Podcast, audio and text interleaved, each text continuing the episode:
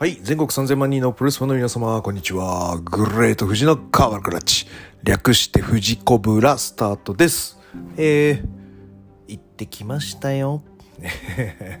国の日。はい。えー、特の生プゴトベータ。えー、プゴト飲み会ね、行ってまいりましたよ。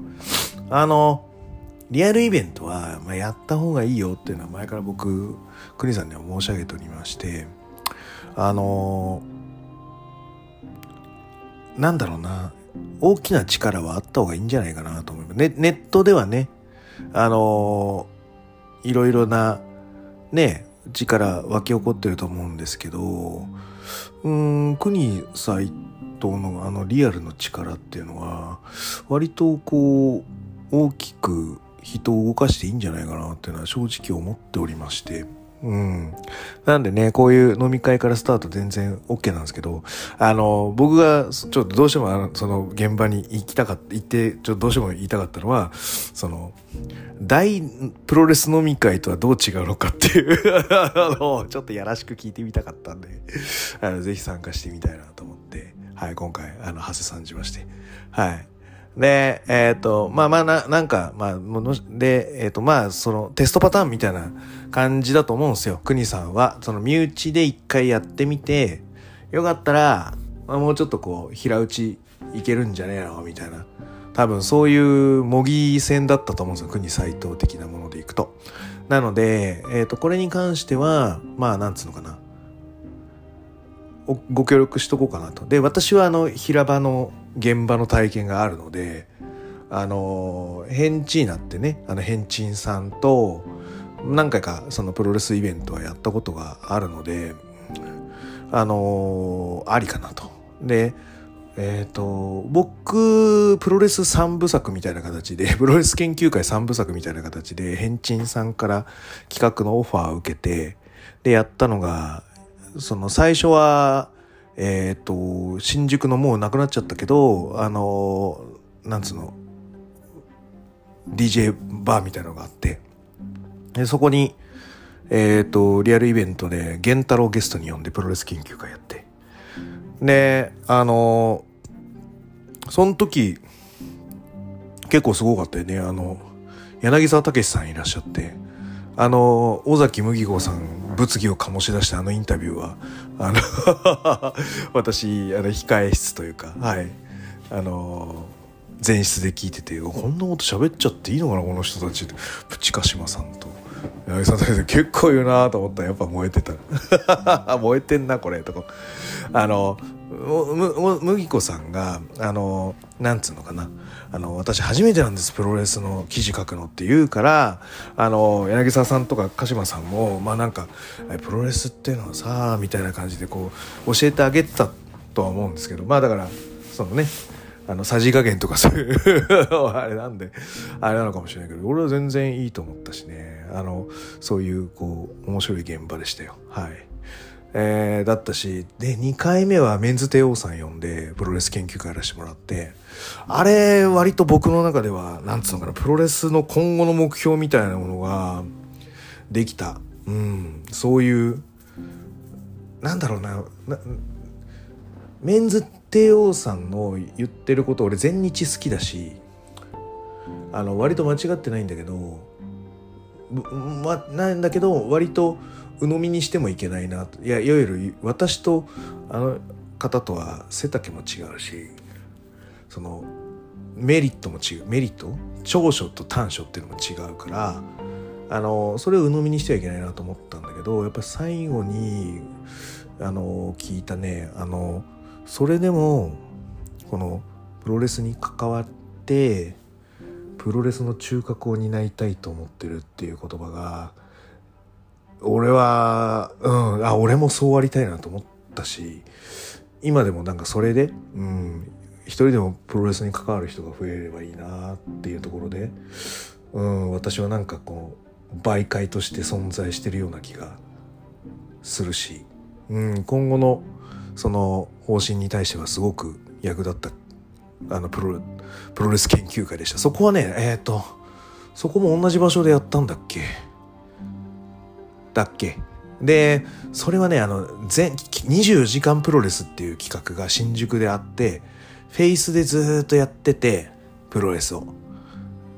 24時間。で、えっ、ー、と、プロレスに関わるバーとか、あの、飲食とかが、まあ、いわゆるはしごできる、なんかチケットみたいなのがあって、で、その中の、うちらも、なんかイベントで、で、僕、オールナイトできないんで、その前半戦、8時から10時ぐらいまでを借りて、テオさんと、まあ、ちょっとヘルプみたいなのして、で、11時ぐらいに帰ってったって、そういうのがありましたね。24時間プロレス。うん、これのイベントをや、りましたね。で、あ、最後は、あれですよ。あの、徳光さんの、プロレス最強列伝と矢野啓太さん。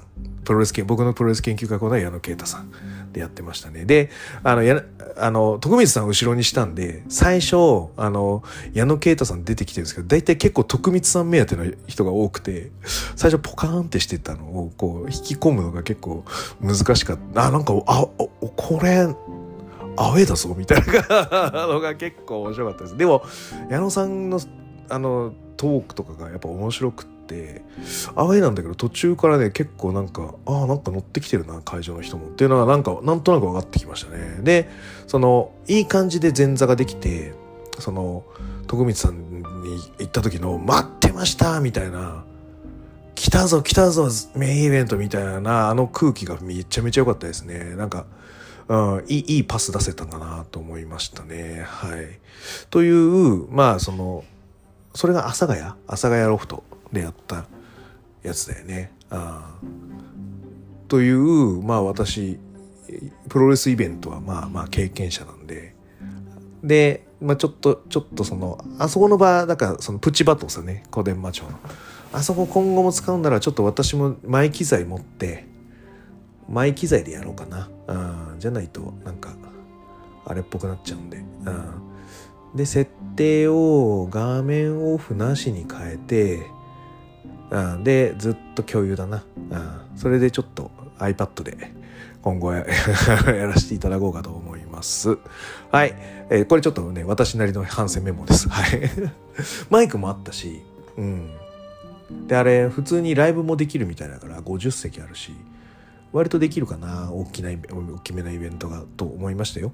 うん、だからあの国さん次回もなんか使ってもいいんですよ。ご飯美味しいし。はい。という形でですね、あの、あとはですね、そうそうそう。あのね、言えないことばっかりなのよ。言えないことが。あの、プゴ、と、徳ので喋ってたのって、もう本当に触りというか、あれ一通り終わったんですよ。あの、峰、峰ごとと、私のあの、シークレット富士コブラが終わった後で、俺ももう終わってっから、あともう酒かっくらだけだ、みたいな感じになってるんで、まあもう陽気ですよ。もうやり終えた感が強くて。で、その後にそう、清治が来て、で、放送終了後は清治の一人舞台ですよ、本当ああ、もうすごかったから。まあ、これは言えるやつだよね。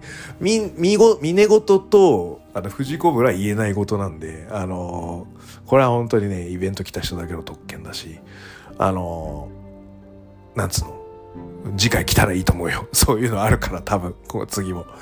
で、えっ、ー、と、清志のやつはすごかったね。まずね、たどり着けねえんだ。飲み会の場に。たどり着けねえし、まあなんかこう、そうそう、90年代のそのプロレスファンを模した、模してんのか、それが普段なのか、俺にはよくわからないけど、初対面なんで、の格好を してて、でもなんかこう、ちょっと一杯引っ掛けて、まあまあ我々がもう引っ掛けまくってるから、あの、ね、あの、引っ掛けないとやってらんねえぜっていうのは、とそれ、まあ、めちゃめちゃわかる。途中参加めっちゃ大変だから、お座敷に入るときに。なのでそれはわかるんだよねでテンション上げていかないなっつっていうのがわかるけどさすがにたどり着けよとか思ってて で私とあやんちゃんで迎えに行きましてはい。あ、その、いっぱいね、初めましての人に会えてよかった。あの、あ、ツイッターではおなじみのっていう人がすごいいっぱいいたんで、よかったです。マンヘモさんとね、あの、ジョーランザ撃墜部隊が、あの、しっくり、あの、お会いできて光栄でございましたし、あの、ね、そうそうそうそうそう、いっぱいいた。あ、この人とか、あの、ビデニキさんもね、あの、初だったし、もうほとんどの人初だよ、あれ。すごかったね。よかったね。うん。楽しかったです。うん。で、あの、そうなのよ。で、そうそう。全日の好きな人、ノアの好きな人、新、新日好き、まあ、いるか。いるけど、まあ、あのもっと新日偏ってる人いてもよかったなってぐらいでしたけどね。あの、割とこうバランスよく、お互いがお互いを尊重し合って喋ってたような気がしますね。ああ、よ、よかったと思います。あで、そうそうそう、清治とあの即興漫才やったりとか。はい。あの、いや、本当俺も分かったよ。仕掛けてきてたの。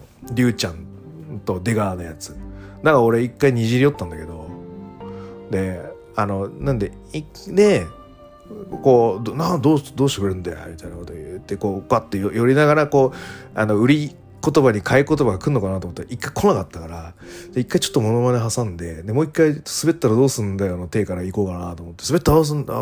どうしてくれんだこの空気はって言ったんだけど、なんか割とから、割と来てくんなくてさ。え、そっちが仕掛けたんちゃうんとか思ったんだけど。はい。ここはまだ、そうなんです。初遭遇なんで、まだアイコンタクトができておりませんでした。すいません。あの、意思疎通がまだね、できておりませんでした。申し訳ございませんでした。いらねっつ。はい。で、あの、ビビデビデニキかわいそうだったね。トライアングルスコーピオンかけられる、あの、普通の人かわいそうだよ。しかもあんな硬い地面にさ。で、しかもスコーピオン、あの、トライアングルスコーピオンって、やってる程度の人はわかるんですけど、あの、割とガチで痛い部類の方なんですよ、あれって。なんであれ流行んないかって痛いからです。で、えっ、ー、とね、地味、なんつうのかな、怪我しちゃうとかの痛さじゃないんだけど、普通に痛くてリアクションに困る痛さなんですよ。だから中途半端に痛いんですよ。だから、本当にね、あの、やりようがないっていうのが正直な話。あの、リアクション取りづらい。うん、痛すぎて。ってやつなので、普通の界隈でもあんまり書けないんですよ、やってる体の人。なんだけど、そうそう、あれかけちゃうしね。で、しかもね、あの、その状態で鼻水飛ばすってすっごい、芸当ですよ。で、しかもその鼻水もね、半端じゃねえんだよ。半端じゃねえ太さで、半端じゃなく長くて、なんだこれみたいな、すげえ、すね、すげえ鼻水が出て、で、それがビデニキの 腕にべっとりついてて、で、ビデニキも、あの、こう、なんつうの、なんだよとかっていう、その、は張ることも、声を張ることもできない。いや、ちょっとこれ 普通に良くないんですけど、みたいな感じになってるから、ああ、これしょうがないな。これじゃあ拭いてあげなきゃ、拭いてあげなきゃ、つって拭いて、あの、わかるわかる。初、初対面であれされたらさすがにね、引くよね。わかるよ。わかるけど、あの、普通にね、声が普通だった。は、春とかね、あの、そうそうそう、そういうものを全く用意してないね、普通のね、張ってない声だったからすげえ面白かったです。はい。そんなのもありつつの、はい。でも結構ビール飲んで酔っ払ってる中で、あのビール結構来て、最後、ちょっとどうしよう気持ち悪くなる手前みたいな感じで、ふらふら神田まで歩いて帰りましたよ。ああ、よかったですね。はい、面白かったです。はい。うん、じゃあ行ってまいりましょうか。うん。あの、ね、次また、あの、リアルイベントあるなら、あの、ご協力させていただきますし、ね、なんか、プロね、呼んでね、いろいろ、その、こだわりの技術とか、いろいろ聞きたくないですか？ちゃんとプロの人に。そういうのはちゃんと見たいなと、聞きたいなと思っております。はい。じゃあ、行ってまいりましょう。この番組は健康プロレス所属、グレートフチがプロレスやってる体の斜めからの視点で見てしまうプロレスの試合の感想や、なぜ、何と湧き起こってしまう疑問の数々に対して、妄想の仮説を立てたり、妄想の検証を勝手に探し出してしまう困ったポッドキャストです。えー、そんな今日のコーナーは、えー、ノア大阪 N1 ビクトリー決勝戦のレビューとなります。はい。まず、えー、ダークマッチから、モハメド・ヨムネ、えー、大和田、これ U でいいんですかね？バーサス、藤村海、小沢大志、えー、8分37秒ミサイルキッカーのエビ固めによりまして小沢選手の勝利です。はい。あの、大和田くんが僕は初見だのはずです。で、あの、わかるよ。だってもう何戦目なんでしょう？何戦目なのに、なんか姿勢が良くて、ちょっと小沢選手と大和田選手が会った時に、大和田選手の方がいわゆる細いんだけど、なんかね、肩のが、なんかこう、しっかりしてて、大和田選手の方が強く見えます。いいね、姿勢が。うん。やっぱ格闘技経験者が違うっていう、なんか、こう、一本針金が肩に張ってて、なんかハンガーになってるみたいな、そういうこう、なんか力強さを感じましたね。うん。体格よ、体感がよ良さそうな感じがしました。うん。ね。で、まあでもあれは、そうそう、武道経験者から来るものではなくて、そういうのを全部ひっくるめた個人の、なんか、いいポイント、ストロングポイントなんじゃないかなと思います。だからあれで体が良くなったらマジ強そうに見えんじゃねえかなって思います。はい。うん。で、えっと、メイン、カルッツの塩崎号を見て、で、メインでの解説も聞いて、で、このダークマッチを見た時に思うのは、もっとさ、あの方たち抑え込みしたらどうですか？だって、勝てそうじゃん。抑え込みだったら。未熟の人だったら。とかあのそうでなくても抑え込みでちょっとリズムを崩した時にあの出す技が的確になるとか。まあでもねリズムが崩れるってことはバンプも失敗する可能性が高いから若い人が、まあ、いわゆる若い人にそれをやると、まあ、怪我をする可能性は高くなるかもしれないけどもでもそういうのをやっていかないと慣れていかないしその若いうちだからできる体幹バランスっていうのもあるわけだからそれはやっぱりあのせっかくね年次の近いお二人が、えー、とこれから多分結構な頻度で当たっていくと思うので抑え込みの攻防はしっかりそのお互いが仕掛けられるようにセットしといた方がいいと思います。はい。うん。まあでも教える人がいなそうだよね。小川道場入ったらどうでしょうか。はい。じゃあ続いて、えー第1試合でいいのかな。はい。えー、タッグマッチ、早田栄太組対傭兵忠介は15分時間切れ引き分けです。まあ、まさか第一から引き分けとはっていう感じでしたね。はい。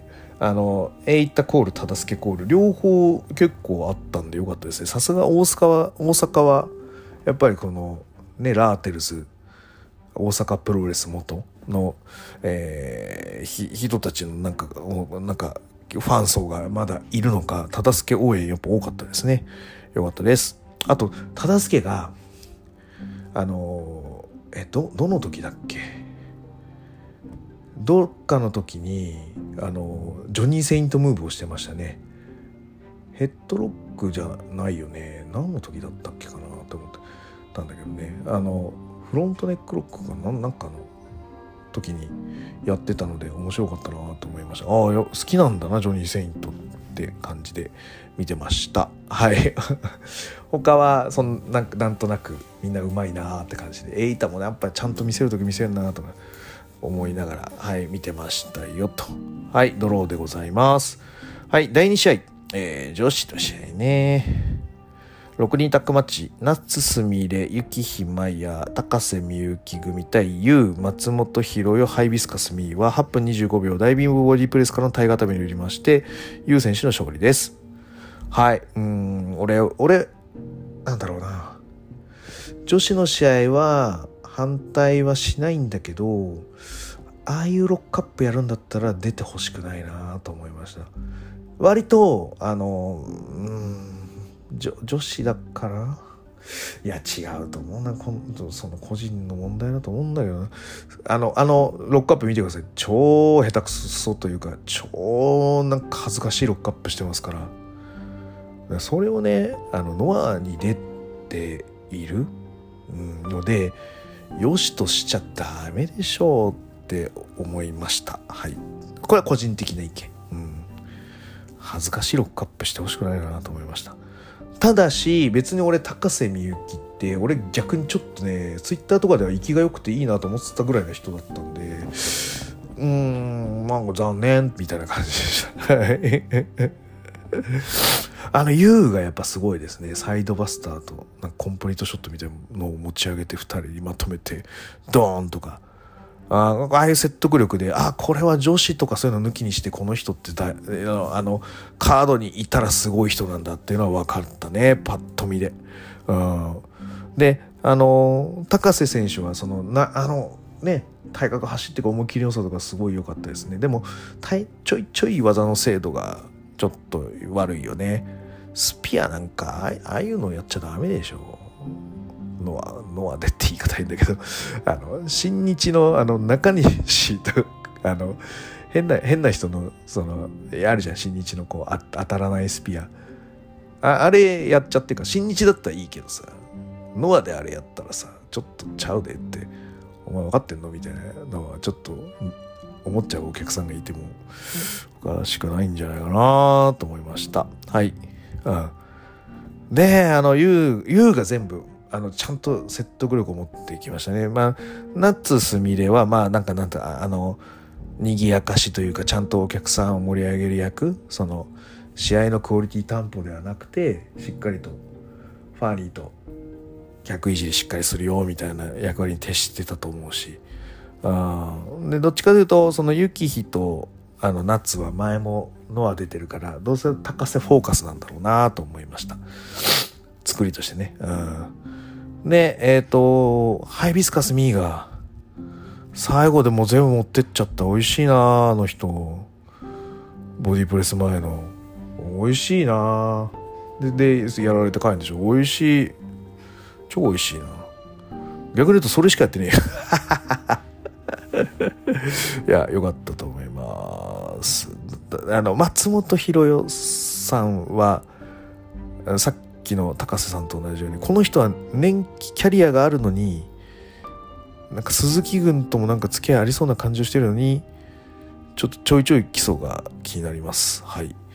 はい、えー、続いてはタッグマッチ第3試合。汚れドクトル・ワグナー・ジュニア、ランサー・ノアイ組対アダム・ブルックス・スタリオン・ロジャースは7分22秒ワグナードライバーからの片指固めによりまして、ここでドクトル・ワグナー・ジュニア選手の勝利です。はい。えっ、ー、と、なんかあの愛はなんかダブルダブルいくだろうなっていうなんかこう、なんつうの、こう収まり感がいいよね。なんか着着地というか雰囲気とオーラがもうどうにいってる感じがしますね。よかったです。スタロージャー髪切ってましたね。はい。あの、髪切って普通っぽくなっちゃって大丈夫ですかって感じですけど。はい。で、試合は普通に終わりましたと。はい。で、サイコクラウンがやってきました。血の流れのやつはサイコクラウンだったんですね。だけどちょっとね俺サイコクラウンがすごい詳しいかって言われたら全然詳しくないからあそうだったんだみたいな感じでね。うん。ただあのポルキーなんですよ。あのブラソの血ブラソデブラタの一家の血筋を引いているあの人なんですよ。でブラソズっていうのは、まあ、どっちかというとちょっと小太りな方たちがやってるそのメキシコのこうルチャドールの人たちでいらっしゃっててで割と素顔が多いんじゃないかなブラソスは。はい。であの俺はブラソでブラトめっちゃ好きであのえっ、ー、とねブラソでオロ？ブラソでブラソス？ブラソでブラタ？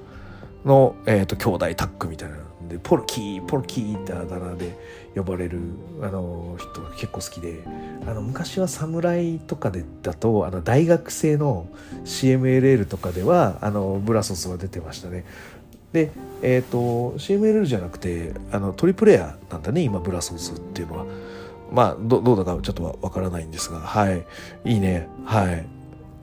うん。で俺名作自分の中でその何本か名作のリミックス上げろって言われた時にあのもし映像が残ってるんだったら上げたい作品がそのブラソブラソデオロブラソデブラタあとなんかもう一人ぐらいのおデブちゃんと、あのグレン隊の3人です。竹村野沢？うん。であのもう一人なんだっけ？武田だっけ？あのの3人があ正田正田。正田正田落としの正田。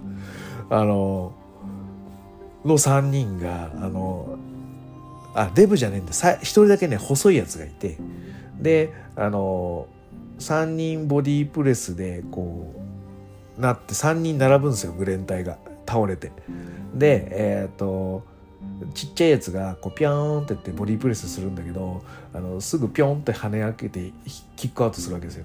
でピョーンって飛んでくるからピョピョンってこう跳ねのけたら次に乗ってきたのが重いブラソスでバシャーンってなっててもう、まあ、あのみんなぺちゃんこになってグワーってなんかみんなで 弾け飛んでくっていうああいうね作りそうなんだよね。グレン隊の方たちがやると本当にうまいなと思っててはい。いいなと思う。いやさすがロンやっぱロンガイルートってのは生きてんだねあれね。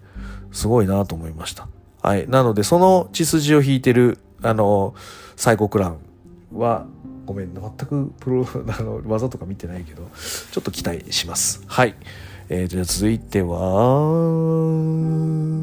どっくり。あそのアダム・ブルックス生きが良かったっすね。はい、えー、6人タッグマッチ、えー、中島克彦、大原はじめ、宮脇潤太組対、曽山ダブ、近藤修二、吉岡聖輝は9分6秒クラッシュドライバーによりまして、吉岡聖輝の勝利です。レスルワン軍のね、はい、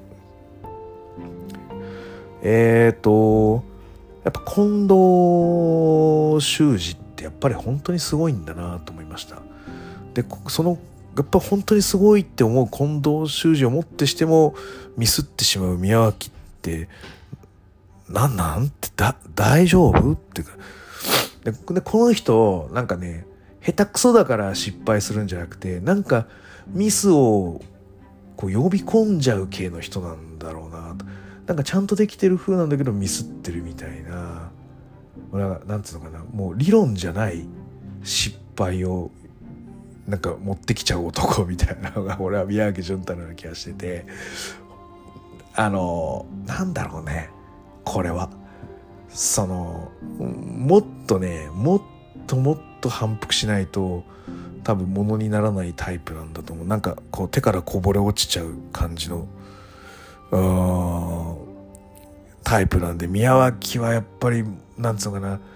できるのにものになるのにもっと時間がまだまだ時間がかかるんじゃないかなだから本当もっと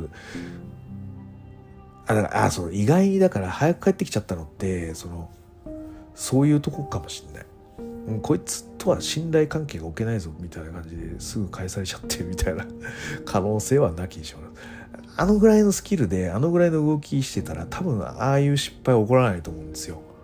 なんだけど失敗しちゃうんだよ宮脇って。なんかわかる気がするそういうのって。ごめん勝手に妄想してます。はい。なんでねあここでここでミスっちゃうの？本当になんか超レアじゃね？えっていう感じのはいミスが起こってます。はい。でそやは相変わらず息が良かったしはい。うん。大原義雄がコンディションいいし。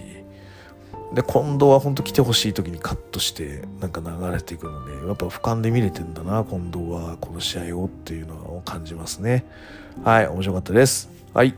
じゃあ続いてはえー、4A サバイバルマッチ忍者マックドラゴンベインアルファウルフアレハンドロは11分39秒ド、えー、シューティングスタープレスによりましてドラゴンベイン選手の勝利です。なんかもうなんかこう全然分かりきってる試合みたいな感じでね、飛び技すごいし、何やってかわかんねえみたいになるけど、まあ勝利順とかも全部、何でも、あの、全然順当すぎるっていう感じになってるので、あの、なんだろうね、うん、もう全然タックでもいいじゃんとか思ったけど、飛び技のね、ポンポンポンの、うん、インパクト狙いで 4A なんだろうけどさ、ちょっと分かりすぎだのは良くないと思います。はい。はい、えーと、続いては、えー、6人タッグのシャー。これはちょっと僕長いですよ。はい、会話が。ジェイク・リー、ジャック・モリス、アンソニー・グリーン VS サクソン・ハックスリー、ティモシー・サッチャー、鈴木力は11分56秒海底エビ固めによりまして、えー、アンソニー・グリーン選手の勝利です。はい。えーと、じゃあまずはもうここは皆さん聞きたいでしょ？はい先発に登場しましたジェイク・リーバーサス杉敵の流れのお話をしましょうはい。えっ、と、まず、えっ、と、距離感から、はい、入っていく流れで、ジェイクが、まあ、目つぶしというか目か、目隠しというか、目つぶしっぽく、あの、フェイクを誘ってからの、えー、取り合いを取っていくんですが、その前にもう、ジェイクの出足の遅さをこう、まあ、知っての爪をさささーっと鈴木秀樹は刺していきますよね。はい。もうこれは順順当手段というか、はい。あの、透かしてるやつは、もうなんか先手で取っちゃえみたいな感じでね。俺もそこれは好きです。はい。よ、やらないか。俺はあんまやらないタイプかな。真ん中を取りに行く、安易に取ろうとしてくるやつがいたら、こう、ゼロ距離に寄ってっちゃってバーンってぶちかますって感じは俺はする。でも相手が動かないんだったら別に俺は動かんでもええわって感じになる。でそこはねなんかもうあのなんせっかちというか次へ次へっていう風潮がやっぱ鈴木さんの方にあるので鈴木秀樹さん選手の方が多分そういうスタスタスタっていっちゃうあので次々っていう感じの部分はあると思います。はい。うん。で、そこから目つぶし、フェイクみたいなから入っていくジェイク。これ多分、剣王鈴木戦の内容知ってっからなんだろう。ちゃんと勉強してんだと思うよ、俺は。うん。で、えっ、ー、と、じゃあそういう裏技使うんだったら、つって、えーと、と鈴木秀樹もバックを取られているジェイクの指に対してちょっかいをかけていきます。はい。で、えっ、ー、と、反則なのは指を2本3本以下のでの指を攻めると反則と言われております。あのやっぱり手で全体でね5本の指で2本やったらすぐ指折れちゃったりするじゃないですか。なので、えーと、指は3本以上と攻めるならというルールで行われております。でそこにこう2本攻めをするようなとか1本攻めをするような形で杉力が、まあ、いわゆる圧をかけてジェイク・リーに、まあちょっと判断基準を鈍らせる、ちょっと恐怖を感じさせる、みたいなものを、えー、やってきています。これプレッシャー、別にそれで切るっていうことを目的としてない嫌がらせですね、あれは。うん、あれ本当に、あの、ジャーマンの6個聞いたんだったら、俺、あの人だったら親指を持って親指をぐにゅっと曲げるはずなので、ああの、違う小指とか、あの人差し指と中指とかその2本指にしてあのー、なんか狙ってんのはなんかほ俺は多分嫌がらせの方だと思います。あこいつ嫌だなって思わせてかるのがその鈴木さんの作戦のような気がしますね。はい。で、えーと、そこからもあの鈴木的は自分の距離ってやつですねちょうどデコとデコがぶつかり合うぐらいの距離奥襟つかみ合ううん、四つよりかは奥襟の取り合いみたいな感じの距離が、えー、杉歴史選手の得意技です。で、えー、と一方で、えー、と船木選手はあの四つになってる体勢あれが実は彼の中では多分得意だと思います。多分あの体型にしてはめちゃめちゃパワーがあるからなんだと思います。で、えー、とリスト下げさせてあの膝入れたりとかあのそこからグラウンド引き込んだりとか逆に下から呼び呼び引き込んだりとかするのが4つだとやりやすいんだと思います。で、鈴木さんは多分、あの、キープコントロールしたいっていうのがあるんで、やっぱ首狙いの、えー、奥襟取りに行くも、もしくは、まあでもそうだね、基本は、その、おでこつけて、あの、可変していくパターン。奥襟の取りやすい体勢かな？これが自分の言うストロングポジションのような気がします。で、これに付き合うかどうかっていうのも、はい、あの、焦点になると思います。で、ジェイクは、その、あんまり、この距離は、嫌なはずなんですよ。うん。あの、上背が高い、低い人にああいう詰められ方をすると、自分の距離より逆に入られちゃってるわけですよね。なんで、もうちょっと突き放すか、もうちょっとミドルとか膝が当てれる距離ももしくはもうちょっとリストを取って下に引いて相手の頭を下げさせるっていうことを本来はした方がいいんですけどまあレスリング的に言えばだと思うんですけど。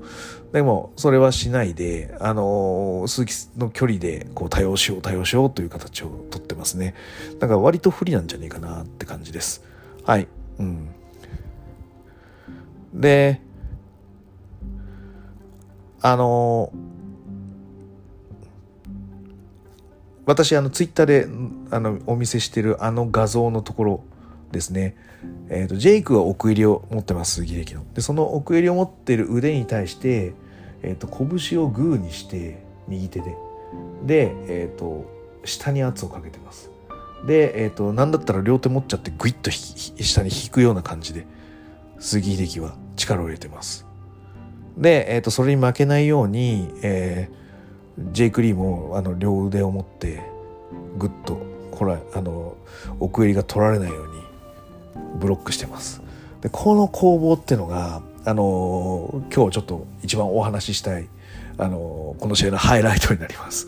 はい、あのまさに私 CSCC の教室であれを習っております。であれをこういわゆる奥襟をこう取っている相手の手に対してグーにしてグイッとこうえっ、ー、とね自分がある腰の位置の方に本当は持ってくこう引き込んでいく方がいいんですよ。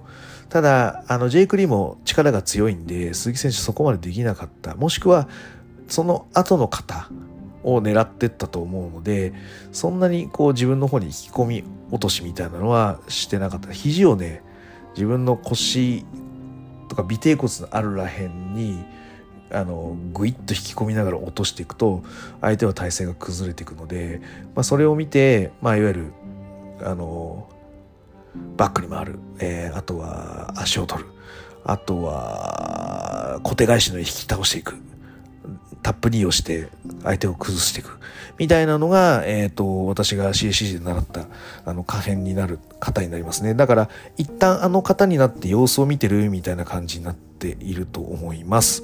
はい。あとは、あの、胸に引き込んだらそのままアームサルトみたいな、あの、ドラッグみたいな感じのやつができたりします。はい。あの、ただ本当にジェイクはちょっと嫌だなって感じの嫌い方をしてたのであのパワーで崩されないようにしてたと思います。はい。うん、で、えっ、ー、と、可変を持ってその捕まえていくって形を取ると、まあその、いわゆるコントロールが完成しちゃうんですね。鈴木秀樹側に。なので、えー、ジェイクとしてはやっぱどうしても2連チャンで食らうみたいなのはしたくないのですごい嫌ってきました。でそれが、まあ、いわゆる足を踏んであの鈴木秀樹がこれ以上動けないように一旦してからあの抜いたっていう感じになるのであの鼻がいいと思います。ジェイク・リーは危機管理能力。まあだからその方も知ってたのかもしれないね。うん鼻が良かったですね。はい。でハンマーロックに取ってきます。はい。でえっ、ー、とまあ、大体ここら辺までが多分即興だったはずですよ。で初手からこの流れ全部覚えるわけないじゃないですか。台本だとか言ってるやつ。ここまで台本書けんのかお前って話だよ。こんな分かりづらいの。はい。で他団体とかの、まあ、どっかの団体とかは、まあ、本当にその、まあ、頭悪いまあ、覚えきれない。まあだからあのロックアップしてヘッドロック取ってあの首投げしてヘッドシザースして飛びのいてまたあの首投げしてヘッドシザースして向かい合う。まあだからこのぐらいなら覚えられるんだろだからあとは体が染みついてるから。ああなんとなくこの流れだったらこうなるだろうなみたいな動きができるけど今のあのね可変する流れを持ってとかチェスでどっち行ったらどうだからそれをこうじゃあ事前に嫌って未遂してこうとかそんなのは本当に何百手何千手のあるうちの、あの、今日だけの一手みたいな感じになるので、あの、割とできないですよ。だから、あれをちゃんと現地で見たりとか、後でもいいのに、あの、VTR で、動画で見て、あの、ちゃんとしっかり、こう、レスリングとして みんな覚えて、いや、特にやってる程度の人は、ああいうのを覚えた方がいいと思います。はい。あの、すごいいい、良かったですね。はい。うん。やっぱノアは熱いプロレスやりますね。本当いいなと思いました。はい。で、ロープ際に、あの、鈴木秀樹が追い込まれまして、で、あの、ジェイクのいつもの通りのこう、ジェントルマンムーブみたいなのをやるんですけど、あの、それをやらせないために、あの、えー、っと、あの、バックエルボみたいな感じでやってきますね。この、自分の拳をこう、バチンって叩いて、あの、エルボーみたいにしていくやつ。これあの、ロビンソンもやってましたけど、どっちかというとルーテーズ所作ですね、これは。ルーテーズがめっちゃよくやる所作になります。はい。うん、ジェイクもなんか、あの、いつものやつができないからイライラして続きで対応するみたいなのも、まあ、割と面白かったですね。はい。うん。で、その後、ロープ際のいつものこう、ジェントルマンみたいなやって場外戦ですと。まあ、あとはもう、AG とモリスが、すごいいい連携してましたね。ブランドタッチしたりとか。あね、そうそう。で、チャンピオンシップ、これチャンピオンシップいけんじゃねえの？みたいな感じで、本当にチャンピオンシップになってましたね。面白かったです。はい。いいんじゃないですか？って感じ。はい。で、もフィニッシュはもう、まあ、あそこまでやっちゃったら、もう、あとはもうね、ぐだぐだでいいんですよ。ああいう感じで。はい。非常にエキサイティングで盛り上がった、えー、一戦でございました。ああ、谷口ね。谷口は、あの、エンジン組んで出てきちゃうっていうオチのためだけに大阪に来ました。はい。以上でございます。ということで、前半戦は以上となります。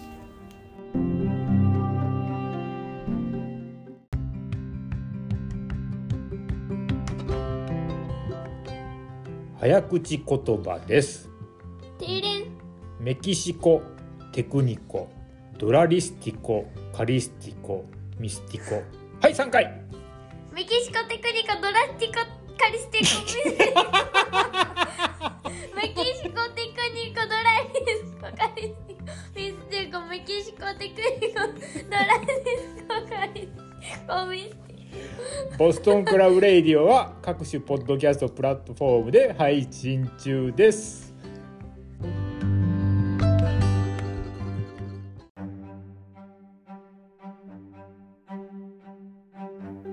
はい、後半戦いってまいりましょう。後半戦 GH ジュニアヘビータック選手権試合、クリス・リッチウェイ・ダガ VS 小峠敦弘樹は13分59秒ディアブロウィングスからの対固めによりまして第50代7代王者が初の防衛に成功ですはいえっ、ー、と挑戦者決定トーナメントまでやってこのなんつうの力の差が見えちゃうって。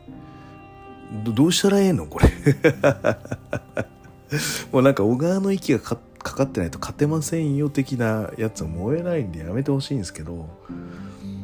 でもねみんなバカじゃないからもう頼むよそういう小川政権のって思いながらもちょっと今回だが強すぎたからしゃあないなって思っちゃうよね。そのひろきもなんかタッグ屋として頑張るみたいなものはなんとか出してる風はあるけどでもちょっとなんか飛び抜けすぎてるねダガが。ちょっとリッチウェイとかも飛び抜けてダガがすごすぎてなんかなんかチャンピオンシップっぽくなくて嫌だね。うんどうしたらいいんだろうね。どうしたらいいでしょうはいっていうぐらいもうなんかなんか対策のしようがない負け方でかわいそうでしたね。はい。えっ、と、次。6人タッグマッチ、稲村良樹、走行試合、丸藤直道、えー、杉浦隆、正木民組対、稲村良樹、吉岡祐希、安田優馬は、18分46秒オリンピック予選スラムからの対固めによりまして、えー、杉浦選手の勝利でございます。これにて稲村良樹がしばらく海外遠征という話になります。はい。ね。ど、ど、どう？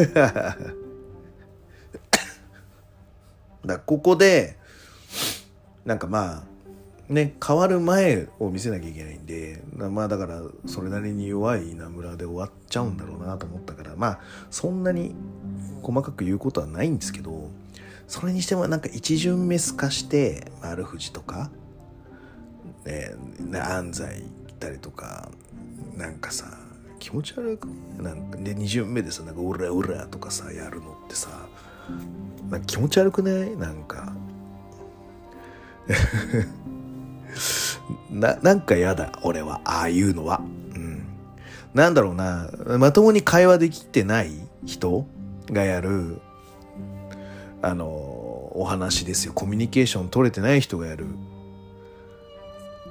あれだよ。なこれがじゃじゃれてるみたいな感じになってるかもしれないけど対するあっち側その受け手側っていうのはさただただなんか好き放題やってるのにこっちは乗れてないっていうのはまあこいつら独りよがりだなっていうのが本当に見えてしまう。うん丸藤杉浦の空気感っていうのはどだから人材不足だったんじゃないのっていうのがちょっとなんかイラッときますよね。はい。そうは言うてもなんかちょっとなんか18分だったんだっていうぐらい若干試合展開は巻き気味な感じだったような気がしますけどね。ね。で、最後でも杉浦は、まあ、まあ1回目はあれだけど、ちゃんとやるよみたいな感じで、丸藤よりかは、あの、ちゃんと向き合ってくれてるというような感じだったと思います。はい。うん、で、えっ、ー、と、フロントネック、前はなんか、無双行ったところをフロントネックにしてそのまま落ちちゃったみたいな感じだったんだっけ？だからその先があったっていうところが、まあ、いわゆる未来を見せれたんじゃないかなと思います。うん、でも今の現状はここまでですというところになります。はい、稲村よしく頑張って、もう、あ、頑張らなくていい。もう、もうね、なんか、全部の球詰め替えて戻ってきてくれたらいいよ、ほんと。うん。本当でもだってあの体で、あのキャリアで、あそこまで献身的にやってあんな評価ってやっぱりなんかちょっとね会社変えるか内容を変えるかしないとなんかもうそれかもう別にね、でも本当別のとこだったら絶対評価されるからもう海外でしっかり評価されるか、うん、でも海外であの流行るネタをちゃんと捕まえて帰ってきてもらいたいなと思いますはいうん。はい。じゃあ続いてはですね。はい。はい。マーシ GHC マーシャルアーツルールシングルマッチ。船木正勝 VS ジョシュ・バーネットは10分21秒 TKO ノーザンライトボムじゃねえよな。はい。キャプチュードバスターだとは思ったんだけどね。で、あの、じゃあ、キャプチュードバスターって何なのってなった時に、あの、キャプチュードって後ろ反り投げじゃんあのこう抱えた感じのやつでであのえっ、ー、と U ファイルキャンプのアクシズだっけっていう大会でジョシュとタムキオがやったんだよな。その時にジョシュはこれで勝ってるはずなんですよ。でこれってなんだなんつうのかな。あの俺そんなに格闘技知らんよ。知らん俺が知ってるぐらいなんだけどそれってさそんなにマイナーなお話なんですか？あのアクシスで。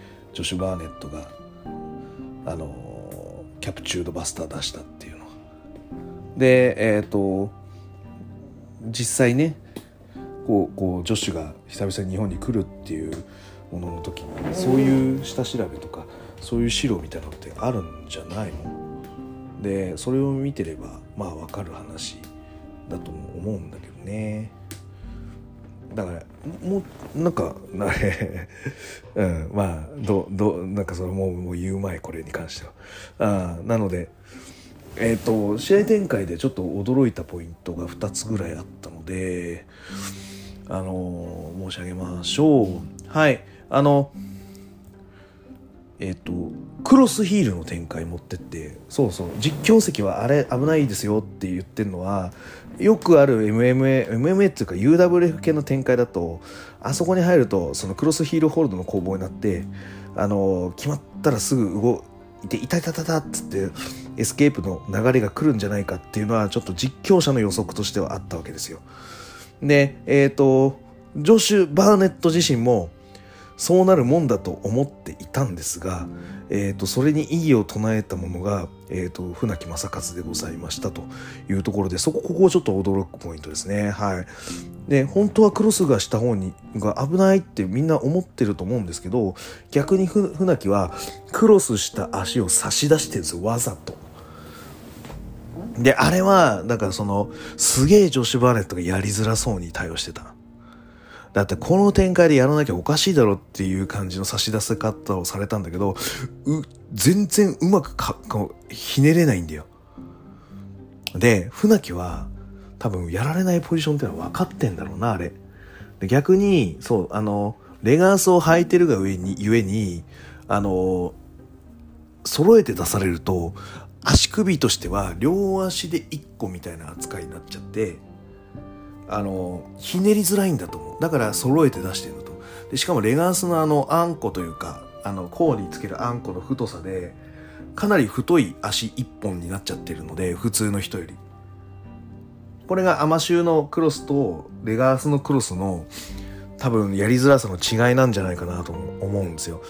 で、えっ、ー、と、船木がやってたのは、あの、4の字みたいにして、1本殺して片方でアキレス取るとかヒール取るとかっていうのをやってます。だから、やっぱね、クロクロス揃って差し出されると、やりづらいっていうのがね、船木の中で、この、経験値なのか、そういう事例なのか、あるんだと思うんですよね。これはね、ちょっと驚いたね。みんな多分クロスはやばいポジショニングだと思ってたんだけど、船木は全然そうではなかったって感じ。はい。で、えっ、ー、と、もうその段階で、ジョシュ・バレット、スタミナが切れていましたね。ちょっと舐めすぎじゃない、うん、ギャラが良くなかったですか、うん、はい。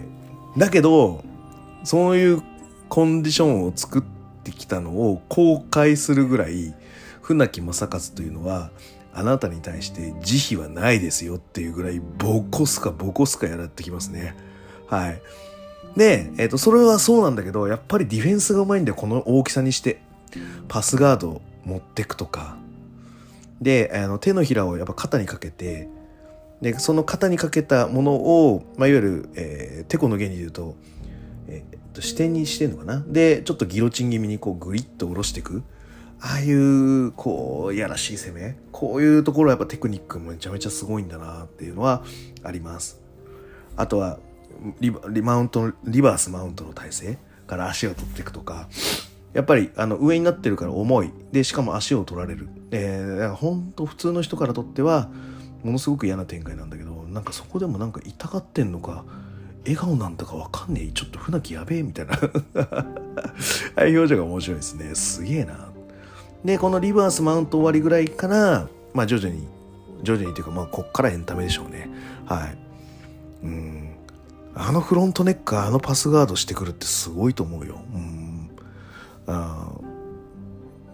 で、えっ、ー、と、最後、キャプチュードバスターで、ドーン島田レフリーのなんかちょっと早早すぎる止めとかなんかすげえ1回目ムカついたんだけど2回目はちゃんと船木の顔を見に行って顔を見てからダウンダウンダウンってやってるんでまあまあそんなに早すぎではないなっていうのは気づきました。はい。うん。ね。えすごいな。大丈夫でした？皆さん。あれ。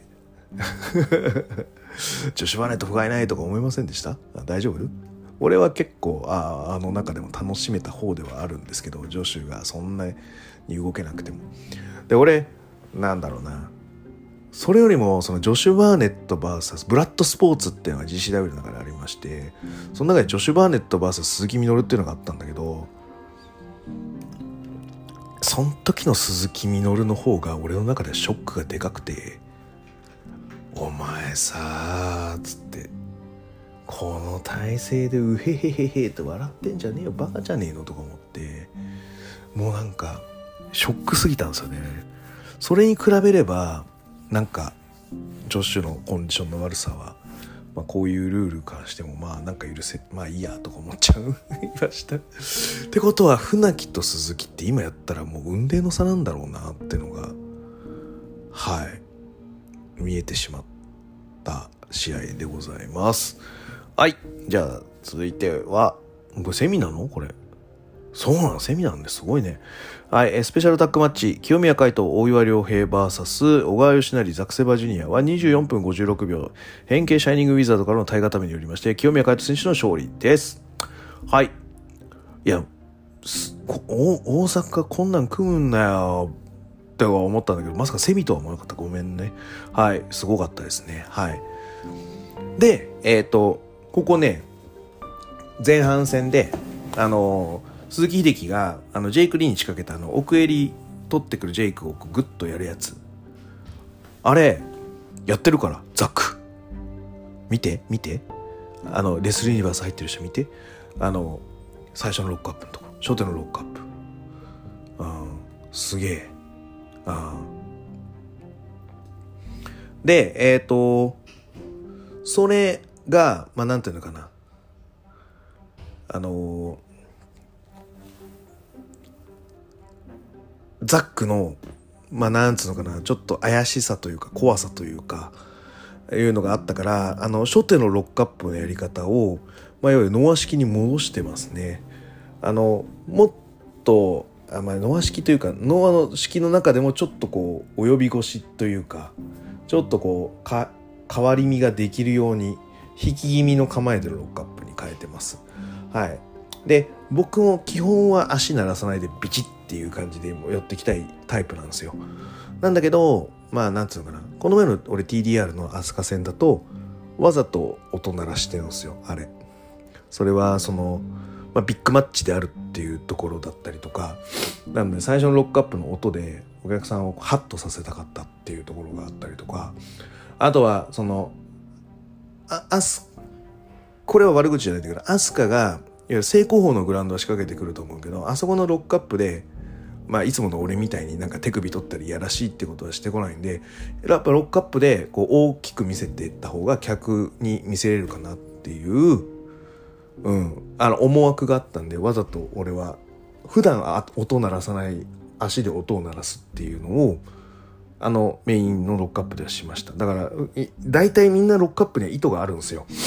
あの、そう、ザックはだからすぐ、あの、ブリティッシュの的に奥襟取ってくるとか、あの、そういうのがあるから、怖いんで、こうあまり踏み込み足で踏むと踏み込みすぎちゃうから後傾になってもいいようなニュートラルスタンスでロックアップ取るとか。なんかそういうのがあるのでだからああの第二の女子みたいにはふえふわみたいな感じのロックアップをされちゃうとちょっとやっぱりこうノアには合わないよね君たちはって 言いたくなっちゃうので。なんでやっぱロックアップは最低でもうんちゃんと意図を持ってやってほしいなプロはと思いました。はい。なのでえっ、ー、と初手のロックアップからうんそういうのからうんこう清宮もダーンってやってくるタイプなんで足踏んで。やんないのはそのその隙をなくすためだと思います。はい。うん。であの序盤の動きのねあのザックとのやつはやっぱいいですね。はい。で清宮の腕攻めはちょっとうん何個かパックりたいですね。はい。いいですね。面白かったです。はい。で大岩に対しては割と力押しで対応してる。まあだからそこまで技術がないからやろうかみたいな感じの力押しにしてるみたいな感じになってましたね。はい。そこはなんか面白い面白いなのかな。なんかザックはだから大岩ちょっとがっかりしたねって言ってたのはだからもうあもうちょっとアイデアを持って臨んでほしかったってことだと思います。はい。で清宮海斗あのドロップキックの時に膝を痛めてます。であれ無糖式は俺は経験者なんで語るけど、あんま乱発しない方がいいです。なぜならば、あの、その清宮さんが今から身をもってよく知ったと思うんですけど、膝ね重なっちゃうんですよ。あの横回転のドロップキックって。あの、縦回転のドロップキックって、まあいわゆる、こう、膝がこう地面に当たるって感じになるじゃない。でもよ、あの、武藤がやる横回転のドロップキックっていうのは、こう、最後お姉ちゃん座りみたいな感じになるんで、膝の上の膝のこう、着弾が下の膝にこう、もろに一本バーンってサンドイッチされちゃうんで、めっちゃ膝痛いんですよね。はい。私もあれでだいぶ膝悪くしましたね。はい。で、そうすると、あの、武藤のように、だんだんとね、膝が痛いから腰で落ちるようになってくるんですよ。そうすると腰にダメージが上がって、で、今、だから、あの武藤は膝が悪いのか腰が悪いのか尾てい骨が悪いのか全然わかんないぐらい全身の下半身が悪くなっちゃってるでしょだからあれはまあそ俺も無糖式のドロップキックをするから言う言うんだけど、まあ、割と身を削ってるので 乱発は避けましょうっていう話ですはいうんでえっ、ー、と4の字してる 清宮に PK をやってくるザックってすごいですね。面白かったです。はい。で、えっ、と、小川の逆さ抑え込み式はちょっと変形のイギリス式でしたね。はい。面白かったですね。これ、あの、ああ、なんかあんま見たことないって皆さん、ちょっとあの、逆さ抑え込みに入った時思ったかもしれませんが、どうでしょう？はい。で、大岩のカットがちゃんと、あの、4の字、あの、ロールアップに対応してましたね。ちゃんと練習してたなって感じでした。はい。最後はダブルドロップキックからの変形シャイニングという形で綺麗に決まってきましたよというところになっております。はい。うん。よかったです。はい。じゃあ最後。最後。な、なんだ、それでいい？これだって 2B、なんか小川清宮あるかもしれないけど、2B コンティニュー感ってある話なので、結構最後睨み合ってたんだけどさ、ザック TB 王座とかやってくれますか？どう、どうなんすかね？やってくれたらいいなとか、う んね、どうだろうね。はい、最後。えっ、ー、と、デンナービクトリー2023優勝決定戦、えー、ケンオーバーサス、えー、塩崎号は32分48秒、ムーンサルトプレスからの片指固めによりまして、塩崎号選手の勝利です。はい。すごかったね。うん。これはまあ、私はもうお家で見ましたけど、うん。どっち勝つの？という純粋な気持ちで見ましたよという話です。で、えっ、ー、と、まあ、その2020年の頃の、まあ、塩崎号ムーブに対して、まあ、いわゆる代替わりになったっていうのは武藤のあの戦のフランケンだったわけですよ。で、リーグ戦でフランケン、勝彦にはフランケンを出して勝つというですね、まあその、異種返しですね。中島勝彦からすると弱り目にたたり目な武藤を引き出しに出して、で、曽谷戦に関しては、まあ、抑え込みの連、自分の新人時代の引き出しを引き出しての、えー、ラリアットで曽谷を下し、決勝まで残ってきた。っていう形だよね。うん。だから、まあ、あれを見ちゃうと、じゃあ今ののは、あの、ね、抑え込みの攻防してほしいなと思うんだよね。ローリングクラッチとか、ね、スクールボーイ入ってとか、逆さを抑え込みしてみたいなのはなんかちょっと一回でも出してほしいなと思ったり思わなかったり。はい。でえっ、ー、とそんなこう塩崎号ロードがやっぱりこの普段より多く見られているというので、まあ、やっぱりチャンピオンになってほしいなと。そうするとまあまあ、昔から見ているというか、まあ、2020年の塩崎号を知ってると、ああ、やっぱりあのチャンピオン時代の塩崎号が出てくるんじゃないかなという期待を込めて見てしまうわけでございます。はい。で、えっ、ー、と、その時の、えっ、ー、と、潮崎豪の、まあ、なんつうの、勝ちパターンみたいなものは、やっぱり最初のファーストバンプをどっちが取るかっていうところが結構焦点になっていました。うん、で、えっ、ー、と、最初のロープワークで結構こうバックエルボーしてフォール取る。で、潮崎が有利のまま試合が進むっていうのが、まあ、潮崎チャンピオン時代としては割と特徴的な感じでした。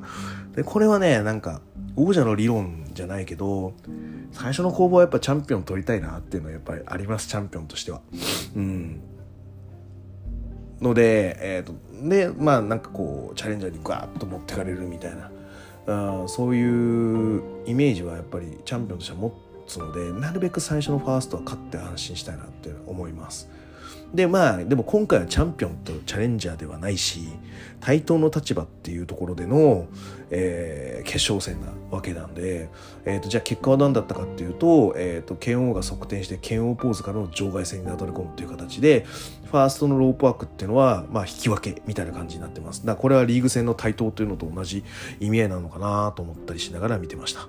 はい。うん、でただ場外戦では剣王が勝ったのでファーストホールは剣王が取っていくと。いう形でやや剣王有利のまま進んでしまう感じになってきます。はい。すごく剣王ベースで進みます。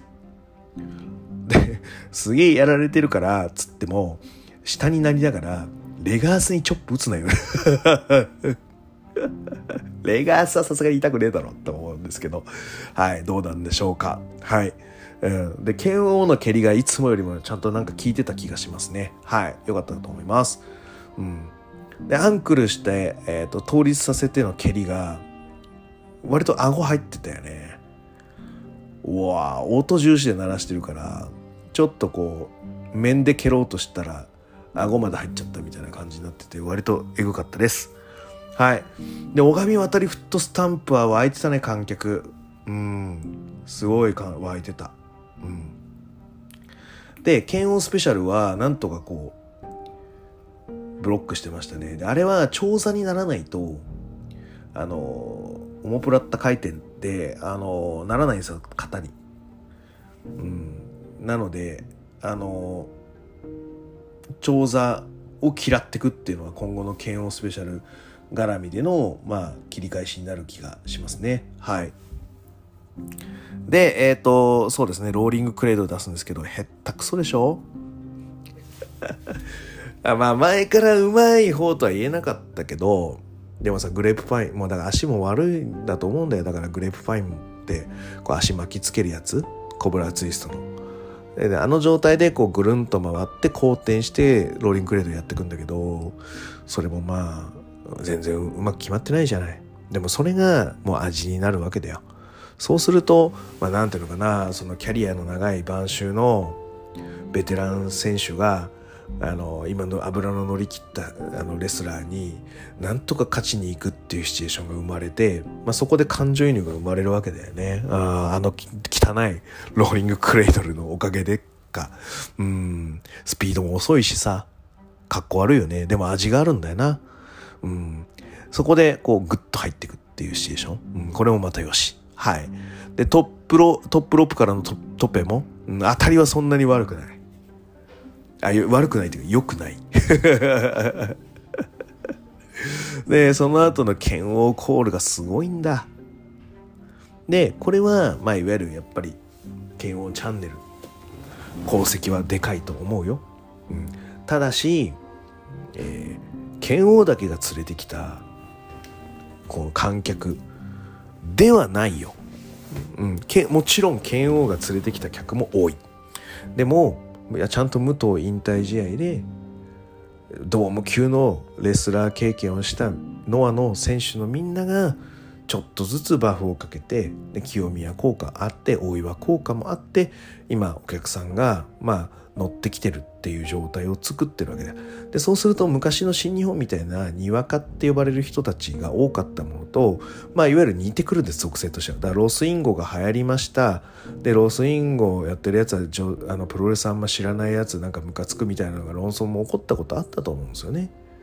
だからこれが今その追っかけで10年なのか56年遅れてなのか知らないけどノアにもなんかそういうのが来た。でそれは剣王がやっぱりロスインゴ内藤と絡んでそういうものを持ち寄って持ち帰ってきて還元してる可能性は高いけども。うん。でもやっぱりみんなで勝ち取ったあの数字だと思いますよ。でも今日に関しては剣王に乗っかってるお客さん多かったと思いますよ、うん、はい。でえっ、ー、とムーンサルトは剣山で迎撃でドラゴンのロコモーションやるけどまあ塩崎ちょっと飛べてないのかな。あの体乗っちゃって剣王がちょっと血を出すというシチュエーションも起こっております。はい。なんでもうもうだから塩崎はもう頑張っていくしかない。もう減点法。あだからみんなあんまり乗れなかったって言ってた人ってその5スター試合みたいな見方をしてるのかな？減点法で。今日はこのなんか飛び技の攻防がうまく決まった100点。ね？うん。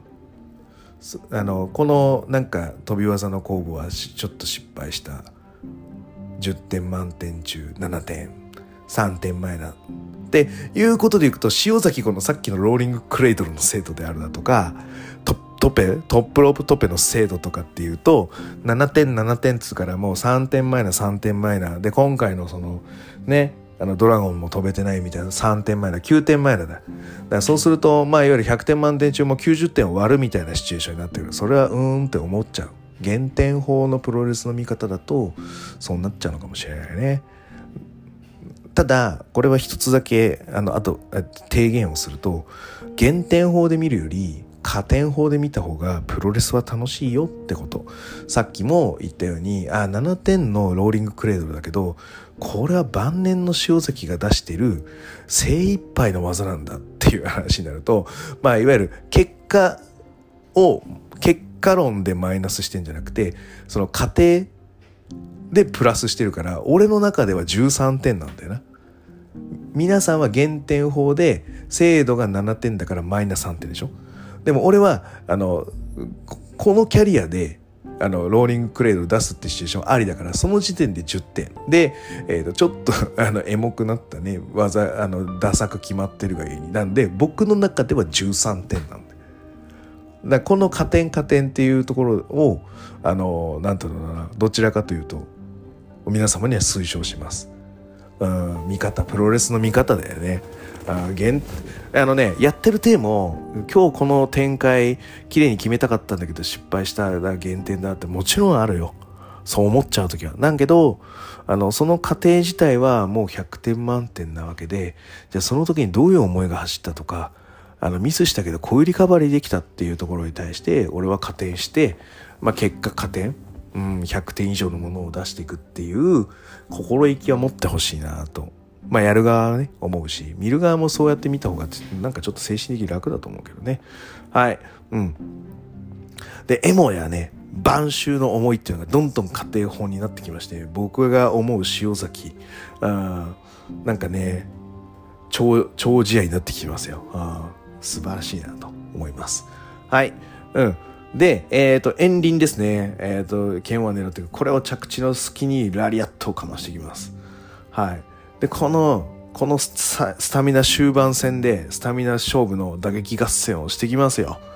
ね。剣王も負けてらんないダブルスピンキーク。ね。バズソー打つ。張り手打つ。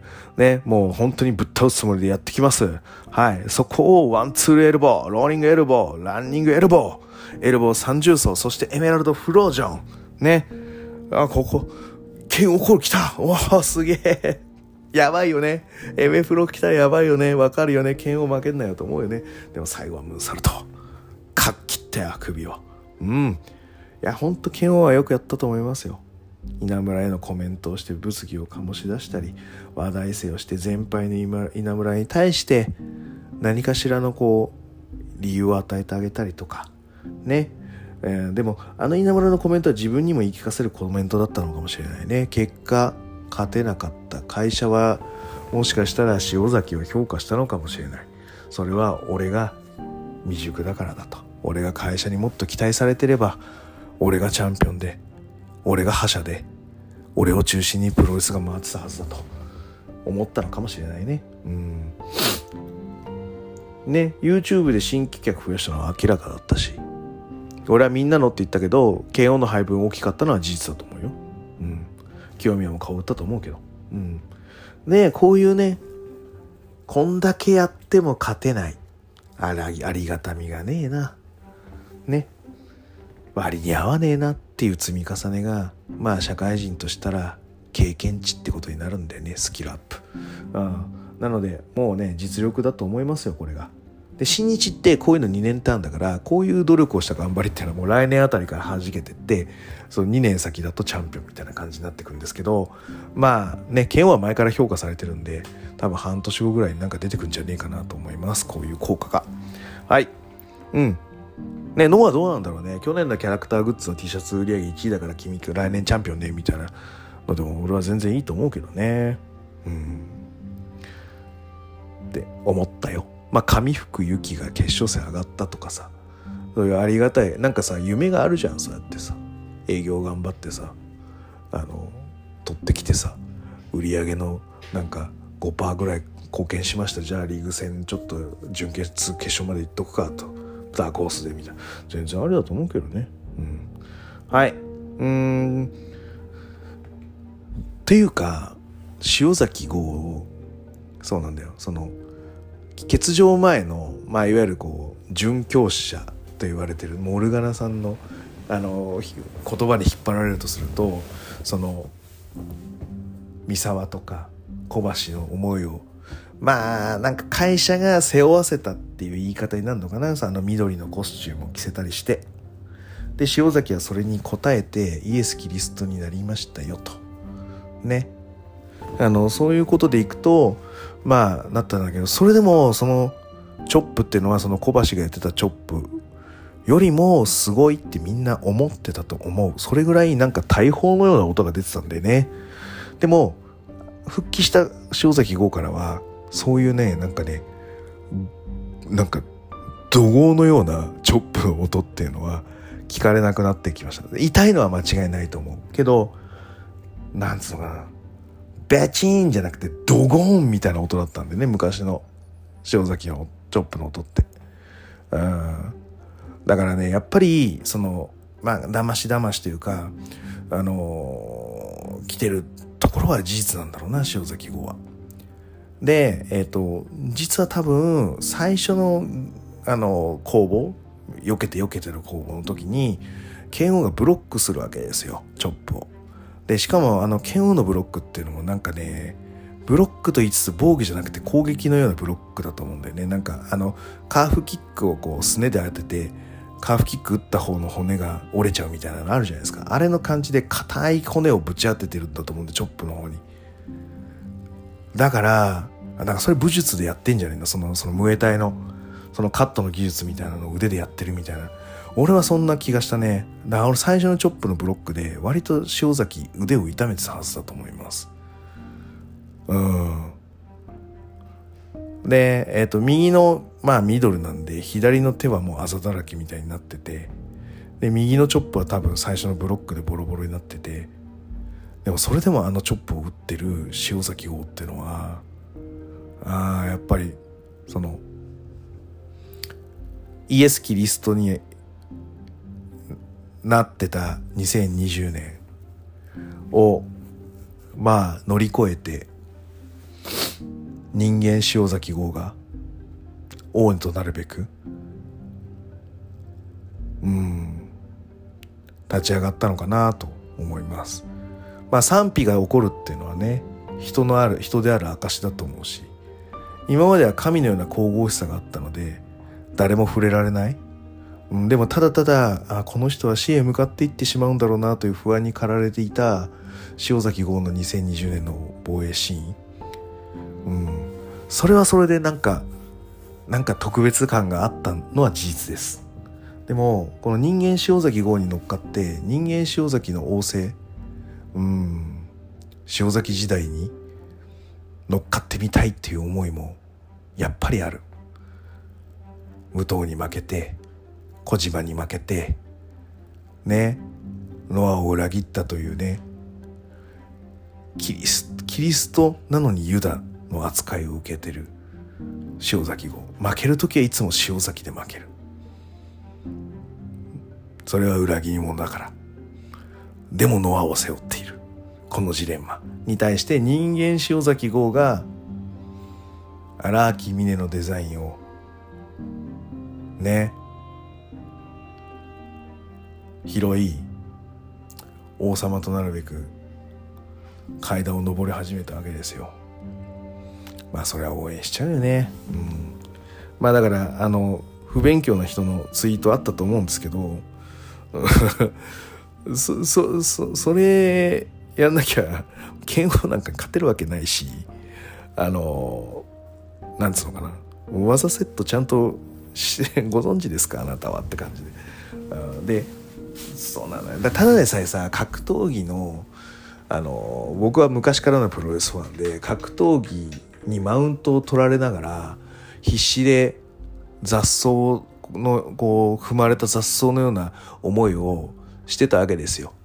だって世間はプロレスなんて格闘技があるのはなんかプロレスが生き残ってるのは格闘技がプロレスをリスペクトしてあげてるおかげだみたいな感じで生かされてるみたいなそういうマウントを取られ続けてきたプロレスファンからすると格闘技で飯を食ってて格闘技で飯が食えなくなってきたからプロレスに来た中途半端な感じの人に対してはちょっとこう構えてしまうよね。それが全然不勉強なことを言ってお金をもらおうもんなら、まあお金をもらってないんだったらいいけど、ただの感想だったら。でもさ、曲がりなみもノアの解説やったことあるでしょ、あんた。ね。プロとしてお金もらったことあるんだったら、今後はだからまた付き合っていかなきゃいけないプロなのかもしれないよ。だからもう二度とノアと関わりませんって言ってる人が言うだったらいいんだけど、それでまた今度はノアとなんかインタビューしてお金、武藤にとインタビューしてお金もらってんでしょプロでしょ？それがさ、その言葉を発するのはちょっと勉強不足だよね。ちゃんと勉強した成果っていうのはちゃんと今後は見せてほしい感じだよね。じゃなきゃ格闘技帰ってくれって思ってるよ。うん。日銭稼ぎに来んなってやっぱ思ってしまうよね。あまあということになりますのでまあなんだろうちゃんとしてよって思うよね。はい。ということでですね、はい。あの、ジェイジェイク・リーやってきまして、ジェイク塩崎決定でございます。で、その流れで、はい。サイコ・クラウン、ワグナー・ジュニア、えー、そして、えっ、ー、と、だが、リッチウェイに対しては、えー、なんだっけ、あれだあ、ドラゴン・ベイン、アルファ・ウルフになります。それがもう、こう、いろいろと、こう、数珠つなぎで絡んでいく、サクソン・ハクスリー、ティモシー・サッチャーに対してはエイジー・グリーン、えーえー、ジャック・モリス。はい、次々とストーリーは紡がれていきます。外国人同士多くなってきたね。うん。せっかく行ってもらうんでね、タイトルマッチいっぱいやってもらいたいね、っていうところになりますので、はい、あのー、のは今後も目が離せませんよ、ということになります。どうだろう。どうでしょうね。チャンピオンロード、味わえるかな。まあ、どっかでやっぱり清宮と剣王のターンは、もう来るもんだと思う時に、ワンポイントリリーフでもいいから一回塩崎でいいのかそれとももう塩崎の時代あ塩崎じ清宮の時代剣王の時代になる最後の生贄がジェイク・リーに捧げる供物になってしまうのか武藤に生贄にされ小島に生贄にされ最後はジェイクに生贄にされる。そういう献身が塩崎豪なのかそれとももう一度我々に王を見せてくれるのか乗っかろうじゃないか。ね。我々にね。たあの王を選ぶ権利があるわけだ。うん。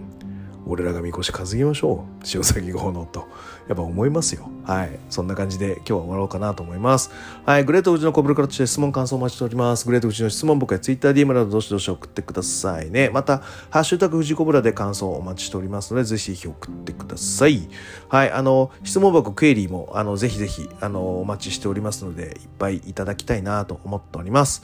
はい。あとは、えー、っと、で、今、怪我してるので、えー、と、どっかで天草特集したいですね。はい。あとは、えっ、ー、と、TDR と健康プロレスありますので、あの、番宣企画をどっかでやりたいと思っております。あと、ツイッターでね、あの、ちょっと言ってた、藤子ブラ的な YouTube 作ってますよっていうのが、あの、上半期プロレス総括っていうので、あの、TDR の、えー、YouTube チャンネルから出しております。あの、藤子ブラで聞いたことある語録がちょこちょこ出てまいりますので、藤子ブラ聞いてる方はぜひともこっちの YouTube も見ていただければと思います。はい。なので、TDR10 月10.29日曜日、昼、川崎ポストでアミスタットで行われます。カードは、まあ、まだ発表になってませんが、はい、えっ、ー、と、確定に若干なってきたかな。はい。えー、健康プロレス、まだまだ全然カード決まっておりません。なんですけど、10.4、えー、同じく昼、ポストでアミスタットで行います。はい。なので、ぜひぜひ、ぜひぜひ、10月、11月は川崎で遊んでちょということで、はい。あの、全泊する人向けには、どっかで、はい。あの、蒲田飲み特集なんてしてもいいかなと思います。そして、えっ、ー、と、私が選んだ、はい。ちょっと飲み会で私予約しているところはちょっと避けますけど、それ以外で、はい、候補に上がった飲み会の、えー、飲み屋、であったりだとか、はい、あの、川崎スポットなども、えっ、ー、と、今後ご紹介していきたいと思っておりますので、ぜひぜひよろしくお願いいたします。最後に気に入っていただけましたら、サブスクリプションの登録または定期購読のボタン、お気に入りのボタンを押してくださいね。ということで、はい、それでは全国3000万人のプロレスファンの皆様、ごきげんよう、さよなら。